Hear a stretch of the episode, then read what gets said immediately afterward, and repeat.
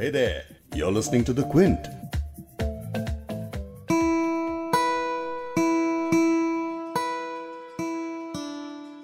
नाम था गांधी मगर उसके हज़ारों नाम हैं। एक मैं खाना है जिसमें हर तरह के जाम हैं। साहिर होशियारपुरी की नज्म गांधी का ये आखिरी शेर उस इंसान के बारे में दो मिसरों में सब बता देता है जिसकी आज हम बात करने वाले हैं।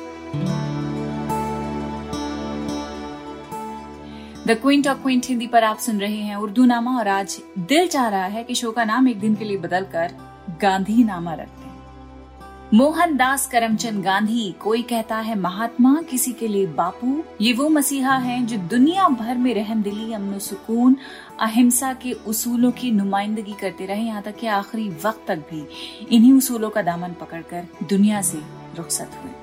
आज 2 अक्टूबर गांधी जयंती के मौके पर महात्मा गांधी के बारे में उर्दू शायरों ने किस तरह बयान किया है, उसके बारे में बात करेंगे। तो आज उर्दू नामा पर शुरू करते हैं गांधी नामा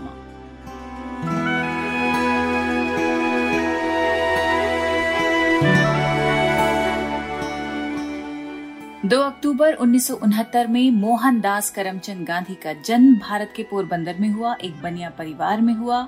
इनके पिता करमचंद उत्तम चंद गांधी उस समय पोरबंदर के दीवान थे। दीवान का होदा उस टाइम पे चीफ मिनिस्टर जैसा था। गांधी जी की माँ पुतलीबाई एक निहायत ही मजहबी औरत थी, अपने पति की तीसरी बीवी थी और मोहनदास खुद अपने माँ बाप की चौथी औलाद थे। खुद मोहनदास करमचंद गांधी की शादी तेरह साल की उम्र में हो गई, अपने से एक साल बड़ी लड़की के साथ, जिसका नाम कस्तूरबा। अच्छा जिस साल इनकी शादी हुई थी, उस साल मतलब स्कूल का वो साल इन्हें ड्रॉप करना पड़ा, उसमें वो फेल हो गए थे। 18 साल के जब हुए तो फाइनली अहमदाबाद के एक स्कूल एक स्कूल से हाई स्कूल पूरा किया और एक साल के बाद अपने परिवार वालों को खूब मनाया, उन्हें राज़ी किया और वो लंदन जाके लॉ की पढ़ाई करने लगे। अच्छा गांधी जी के बारे में सब तो हमको पता है स्कूल में खूब हमने पढ़ाई की है इसके बारे में। लेकिन आज इस एपिसोड में हम गांधी जी के बारे में जो उर्दू शायरों का तस्वुर रहा है, उस पर फोकस करेंगे और उस तस्वुर की जब हम बात करेंगे तो सिविल राइट्स की मशाल जो गांधी जी ने जलाई है, उसके ज़िक्र के बिना नहीं कर सकती हैं। ये तो सभी जानते हैं कि साउथ अफ्रीका जाके उन्होंने नौकरी की थी। हुआ ये था, एक छोटा सा ये भी आपको एक रिकैप दे देती हूँ गांधी जी की लाइफ का। लंदन से जब लॉ पढ़ के वो बॉम्बे आए तो उन्हें कहीं जॉब नहीं मिली, वो इसलिए क्योंकि जब वो आए तब पता लगा कि उनके पीछे उनकी माँ का देहांत हो गया। अब वो दिमाग से काफ़ी डिस्टर्ब हो गए थे, काम पे फोकस नहीं कर पा रहे थे। लेकिन फिर किसी ने इनसे कहा कि साउथ अफ्रीका में एक शिपिंग कंपनी है, वहाँ पे लॉयर की ज़रूरत है और फिर इस तरह से गांधी जी साउथ अफ्रीका रवाना हो गए। सिविल राइट्स के लिए सोशल इक्वालिटी के लिए सोशल जस्टिस के लिए वहाँ से साउथ अफ्रीका में बैठकर गांधी जी ने काम करना शुरू कर दिया। बस फिर इंडिया आकर जिस तरह स्ट्रगल फॉर इंडिपेंडेंस में उन्होंने पूरी मुल्क की नुमाइंदगी की, सबको अहिंसा का रास्ता दिखाया। वो किसी अमन के पैगंबर जैसे ही था।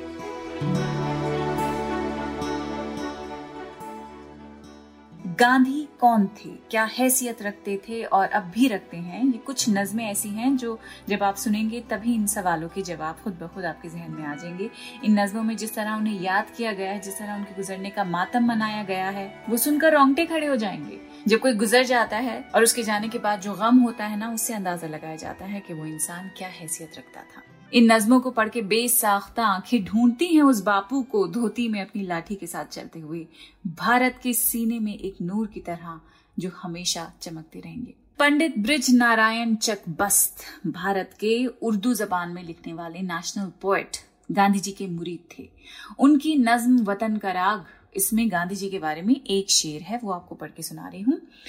लिखते हैं चकबस्त, हमारे वास्ते जंजीर तौक गहना है जंजीर तोक यानी चेन और आयन कॉलर हमारे वास्ते जंजीर तोक गहना है, वफा के शौक में गांधी ने जिसको पहना है।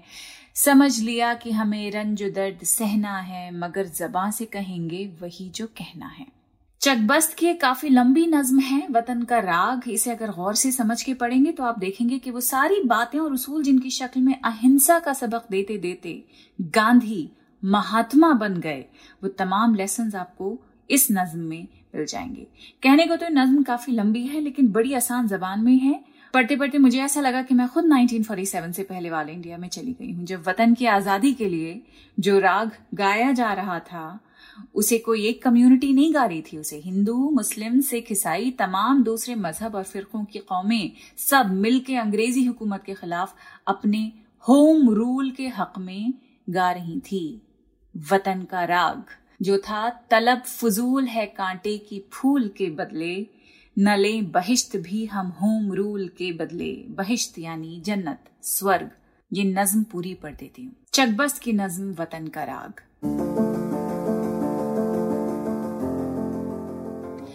ज़मीन हिंद की रुतबा में अर्श आला है, ये होम रूल की उम्मीद का उजाला है।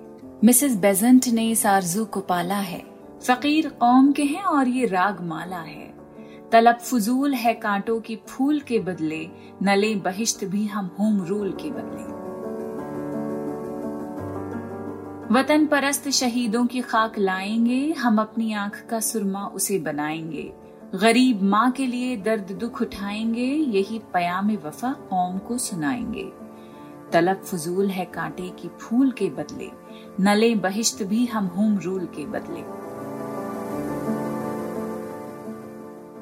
हमारे वास्ते जंजीर तौक गहना है, वफा के शौक में गांधी ने जिसको पहना है। समझ लिया कि हमें रंजो दर्द सहना है, मगर जबा से कहेंगे, वही जो कहना है। तलब फजूल है कांटे की फूल के बदले, नले बहिश्त भी हम होम रूल के बदले। पहनाने वाले अगर बेड़ियाँ पहनाएँगे खुशी से कैद के गोशे को हम बसाएँगे, जो संतरी दरे ज़िंदा के भी सो जाएँगे, ये राग गा के उन्हें नींद से जगाएँगे। तलब फजूल है कांटे की फूल के बदले, नले बहिश्त भी हम होम रूल के बदले। जबा को बंद किया है ये गाफिलों को है नाज, जरा रगू में लहू का भी देख ले अंदाज। रहेगा जान के हम राह दिल का सोज गुदास चिता से आएगी मरने के बाद ये आवाज़। तलब फजूल है कांटे की फूल के बदले। नले बहिश्त भी हम होम रूल के बदले।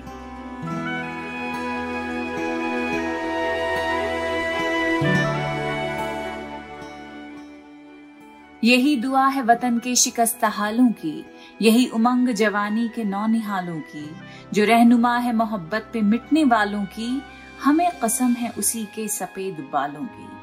तलब फजूल है कांटे की फूल के बदले, नले बहिश्त भी हम होम रूल के बदले।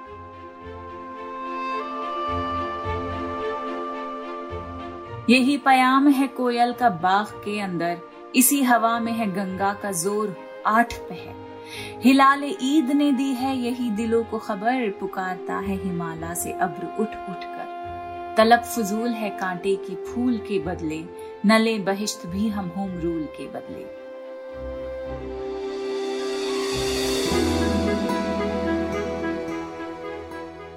बसे हुए हैं मोहब्बत से जिनकी कौम के घर, वतन का पास है उनको सुहाग से बढ़कर। जो शीर खार है हिंदुस्तान के लख्त जिगर ये माँ के दूध से लिखा है उनके सीने पर। तलब फजूल है कांटे की फूल के बदले, नले बहिश्त भी हम होम रूल के बदले।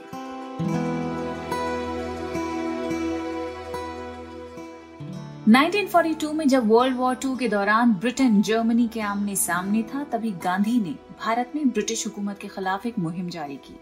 क्विट इंडिया मूवमेंट कुल मिलाकर अगर आप ब्रिटिश सोर्सेज जाकर पढ़ेंगे, यानी कि उनके साइड की हिस्ट्री पढ़ेंगे तो साफ़ दिखेगा कि गांधी की वजह से क्राउन के नाक में दम हुआ हुआ था। आपको इस टाइम के British prime minister Winston Churchill की स्पीच का एक हिस्सा सुनाती हूँ, जिसमें चर्चिल ने गांधी से अपने इख्तलाफ का इजहार खुले अल्फाज में किया है। ये स्पीच 1931 में लंदन के एल्बर्ट हॉल में दी थी। अंग्रेज़ी में है तो अंग्रेज़ी में ही पढ़ देती हूँ। स्पीच के इस हिस्से में उन्होंने कहा था I'm against this surrender to Gandhi. I'm against these conversations and agreements between Lord Irwin and Mr. Gandhi. Gandhi stands for the expulsion of Britain from India. Gandhi stands for the permanent exclusion of British trade from India. पहली line क्या थी I am against this surrender to Gandhi यानी भारत का मतलब Churchill के लिए गांधी था इस कदर खिलाफ थे वो हिंदुस्तान को आजादी देने के लेकिन हुआ ये कि 1945 में चर्चिल की कंजर्वेटिव पार्टी हार गई और 1947 में हिंदुस्तान की आज़ादी के लिए जो नेगोशिएशंस थी, जो बातचीत थी, वो शुरू हो गई थी। ये बातचीत चर्चिल के साथ काफ़ी मुश्किल बन गई थी, लेकिन अब चर्चिल के हारने के बाद जब वो प्राइम मिनिस्टर नहीं रहे तो अब उतनी मुश्किल भी नहीं रही थी। लेकिन महात्मा गांधी का सपना, एक हिंदुस्तान का सपना पूरा नहीं हो पाया। आज़ादी के लिए बातचीत ज़रूर हुई नेगोशिएट ज़रूर किया लेकिन उसके लिए अंग्रेज़ों ने इंडियन नेशनल कांग्रेस के अलावा मोहम्मद अली जिन्ना की मुस्लिम लीग के साथ भी बातचीत की थी। आज़ादी मिली, लेकिन एक हिस्सा कट के अलहदा होकर पाकिस्तान बन गया और एक बड़ा हिस्सा हिंदुस्तान बन गया। भारत के आज़ाद होने के चंद महीनों बाद ही 30 जनवरी 1948 में 78 साल के बापू को गोली मार दी गई। वो बापू जो उस वक्त तक कमज़ोर हो चुके थे, अपनी दो भतीजियों के सहारे वो चला करते थे, उन्हें वो अपनी वॉकिंग स्टिक्स कहा करते थे। नई दिल्ली के बिरला हाउस से जब बापू अपनी दो भतीजियों के साथ एक प्रार्थना सभा में जा रहे थे, तभी कातिल, जिसका नाम था नथुराम गोडसे, वो बापू के सामने आ गया, भीड़ में से निकलता हुआ और वहीं अपने पास से पिस्टल निकालकर पॉइंट ब्लैंक रेंज पर तीन बार उन पर वार किया। इस तरह अहिंसा के पैगंबर गांधी को आखिरकार गोडसे की हिंसा का निशाना बनना पड़ा। गांधी के कत्ल पर आनंद नारायण मुल्ला की नज्म उस सदमे का एहसास दिलाती है, जो उस वक्त पूरे मुल्क पर पहाड़ बन के गिरा था। गांधी का कत्ल, ये नज्म आपके लिए पढ़ रही हूँ। मशरक का दिया गुल होता है, मगरिब पे सियाही छाती है। हर दिल सन सा हो जाता है, हर सांस की लौ थर्राती है। उत्तर, दक्षिण, पूरब, पश्चिम, हर संत से एक चीख आती है। नौए इंसा कांधों पे लिए गांधी की अर्थी जाती है। आकाश के तारे बुझते हैं, धरती से धुआँ सा उठता है। दुनिया को ये लगता है जैसे सर से कोई साया उठता है। कुछ देर को नब्जे आलम भी चलते चलते रुक जाती है। हर मुल्क का परचम गिरता है, हर कौम को हिचकी आती है। तहजीब जहाँ थर्राती है, तारीख बशर शर्माती है, मौत अपने कटे पर खुद जैसे दिल ही दिल में पछताती है। इंसान वो उठा जिसका सानी सदियों में भी दुनिया जन न सकी, मूरत वो मिटी नक्काश से भी जो बन के दोबारा बन न सकी। देखा नहीं जाता आँखों से, ये मंजर इबरत ना के वतन। फूलों के लहू के प्यासे हैं, अपने ही खसो खाशा के वतन। हाथों से बुझाया खुद अपने, वो शोलाए रूह पा के वतन। दाग से सियाह तर कोई नहीं, दामन पे तेरे ए खा के वतन। पैगाम अजल लाई अपने, उस सबसे बड़े मोहसिन के लिए। ए वाए तुलु आज़ादी, आज़ाद हुए उस दिन के लिए। जब नाखुन हिकमत ही टूटे, दुश्वार को आसा कौन करे? जब खुश्क हुआ, अबरे बारह ही शाखों को गुलफशा कौन करे? जब शोलाए मीना सर्द हो खुद, जामू को फरोजा कौन करे? जब सूरज ही गुल हो जाए, तारों में चरागा कौन करे? नाशाद वतन अफसोस, तेरी किस्मत का सितारा टूट गया। उंगली को पकड़कर चलते थे, जिसकी वही रहबर छूट गया। उस हुस्न से कुछ हस्ती में तेरी अजदाद हुए थे आके बहम। एक ख्वाब हकीकत का संगम मिट्टी पे कदम नज़रों में इरम। एक जिसम नहीं फोजार मगर एक अज़म जवानो मुस्तहकम। चश्मे बीना मासूम का दिल खुर्शीद नफस जौके शबनम। वो इज्ज गुरूर सुल्तान भी जिसके आगे झुक जाता था, वो मोम के जिससे टकराकर लोहे को पसीना आता था। सीने में जो दे कांटों को भिजा उस गुल की लताफत क्या कहिए, जो जहर पिए अमृत करके उस लब की हलावत क्या कहिए? जिस सांस में दुनिया जा पाए, उस सांस की निखत क्या कहिए, जिस मौत पे हस्ती नाश करे, उस मौत की अजमत क्या कहिए? ये मौत न थी कुदरत ने तेरे सर पर रखा एक ताजे हयात। थी जीस तेरी मेराज वफा और मौत तेरी मेराज हयात। यकसा नजदीको दूर पे था बारान फैज आम तेरा। हर दश्त चमन, हर कोह दमन में गूंजा है पैगाम तेरा। उस लुत्फ करम के आई में मरकर भी न कुछ तरमीम हुई। इस मुल्क के कोने कोने में मिट्टी भी तेरी तकसीम हुई। तारीख में कौमों की उभरे कैसे कैसे मुमताज़ बशर, कुछ मुल्क के तख्त नशी, कुछ तख्त फलक के ताज बसर। मखलूक खुदा की बन के सिपर, मैदान में दिलावर एक तू ही। ईमा के पयंबर आए, बहुत इंसान का पयंबर एक तू ही। बाजुए फरदा उड़ उड़ के थके, तेरी रिफत तक जा न सके। जहनों की तजल्ली काम आई, खाके भी तेरे हाथ आ ना सके। अल्फाज मानी खत्म हुए उनवा भी तेरा अपना ना सके। नज़रों के कवल जल जल के बुझे पर छाई भी तेरी पा न सके। हर इल्म यकीन से बाला तर तू है वो सिपहरे ताबिंदा। सूफी की जहाँ नीची है नज़र, शायर का तसव्वुर शर्मिंदा। पस्ती ये सियासत को तूने अपनी कामत से रिफत दी, ईमा की तंग ख्याली को इंसान के गम की वसअत दी। हर सांस से दर से अमन दिया, हर जबर पे दादे उल्फत दी। कातिल को भी गरलब हिल न सके, आँखों से दुआए रहमत दी।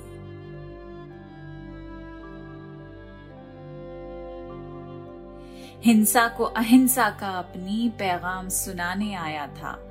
नफरत की मारी दुनिया में एक प्रेम संदेशा लाया था।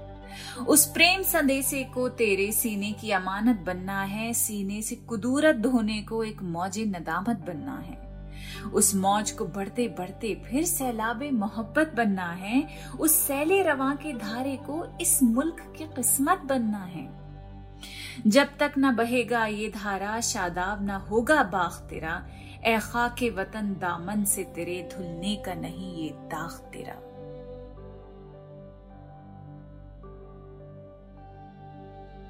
जाते जाते भी तो हमको एक जीस्त का उनवा दे के गया, बुझती हुई शमे महफिल को फिर शोला रक्सा दे के गया।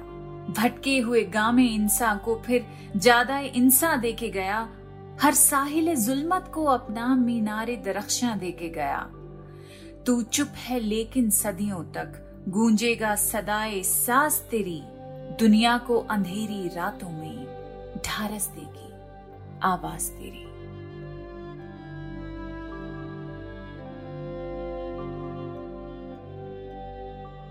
गांधी की आवाज़ सिर्फ़ दो अक्टूबर को नहीं, साल के हर दिन सुनने की कोशिश करें।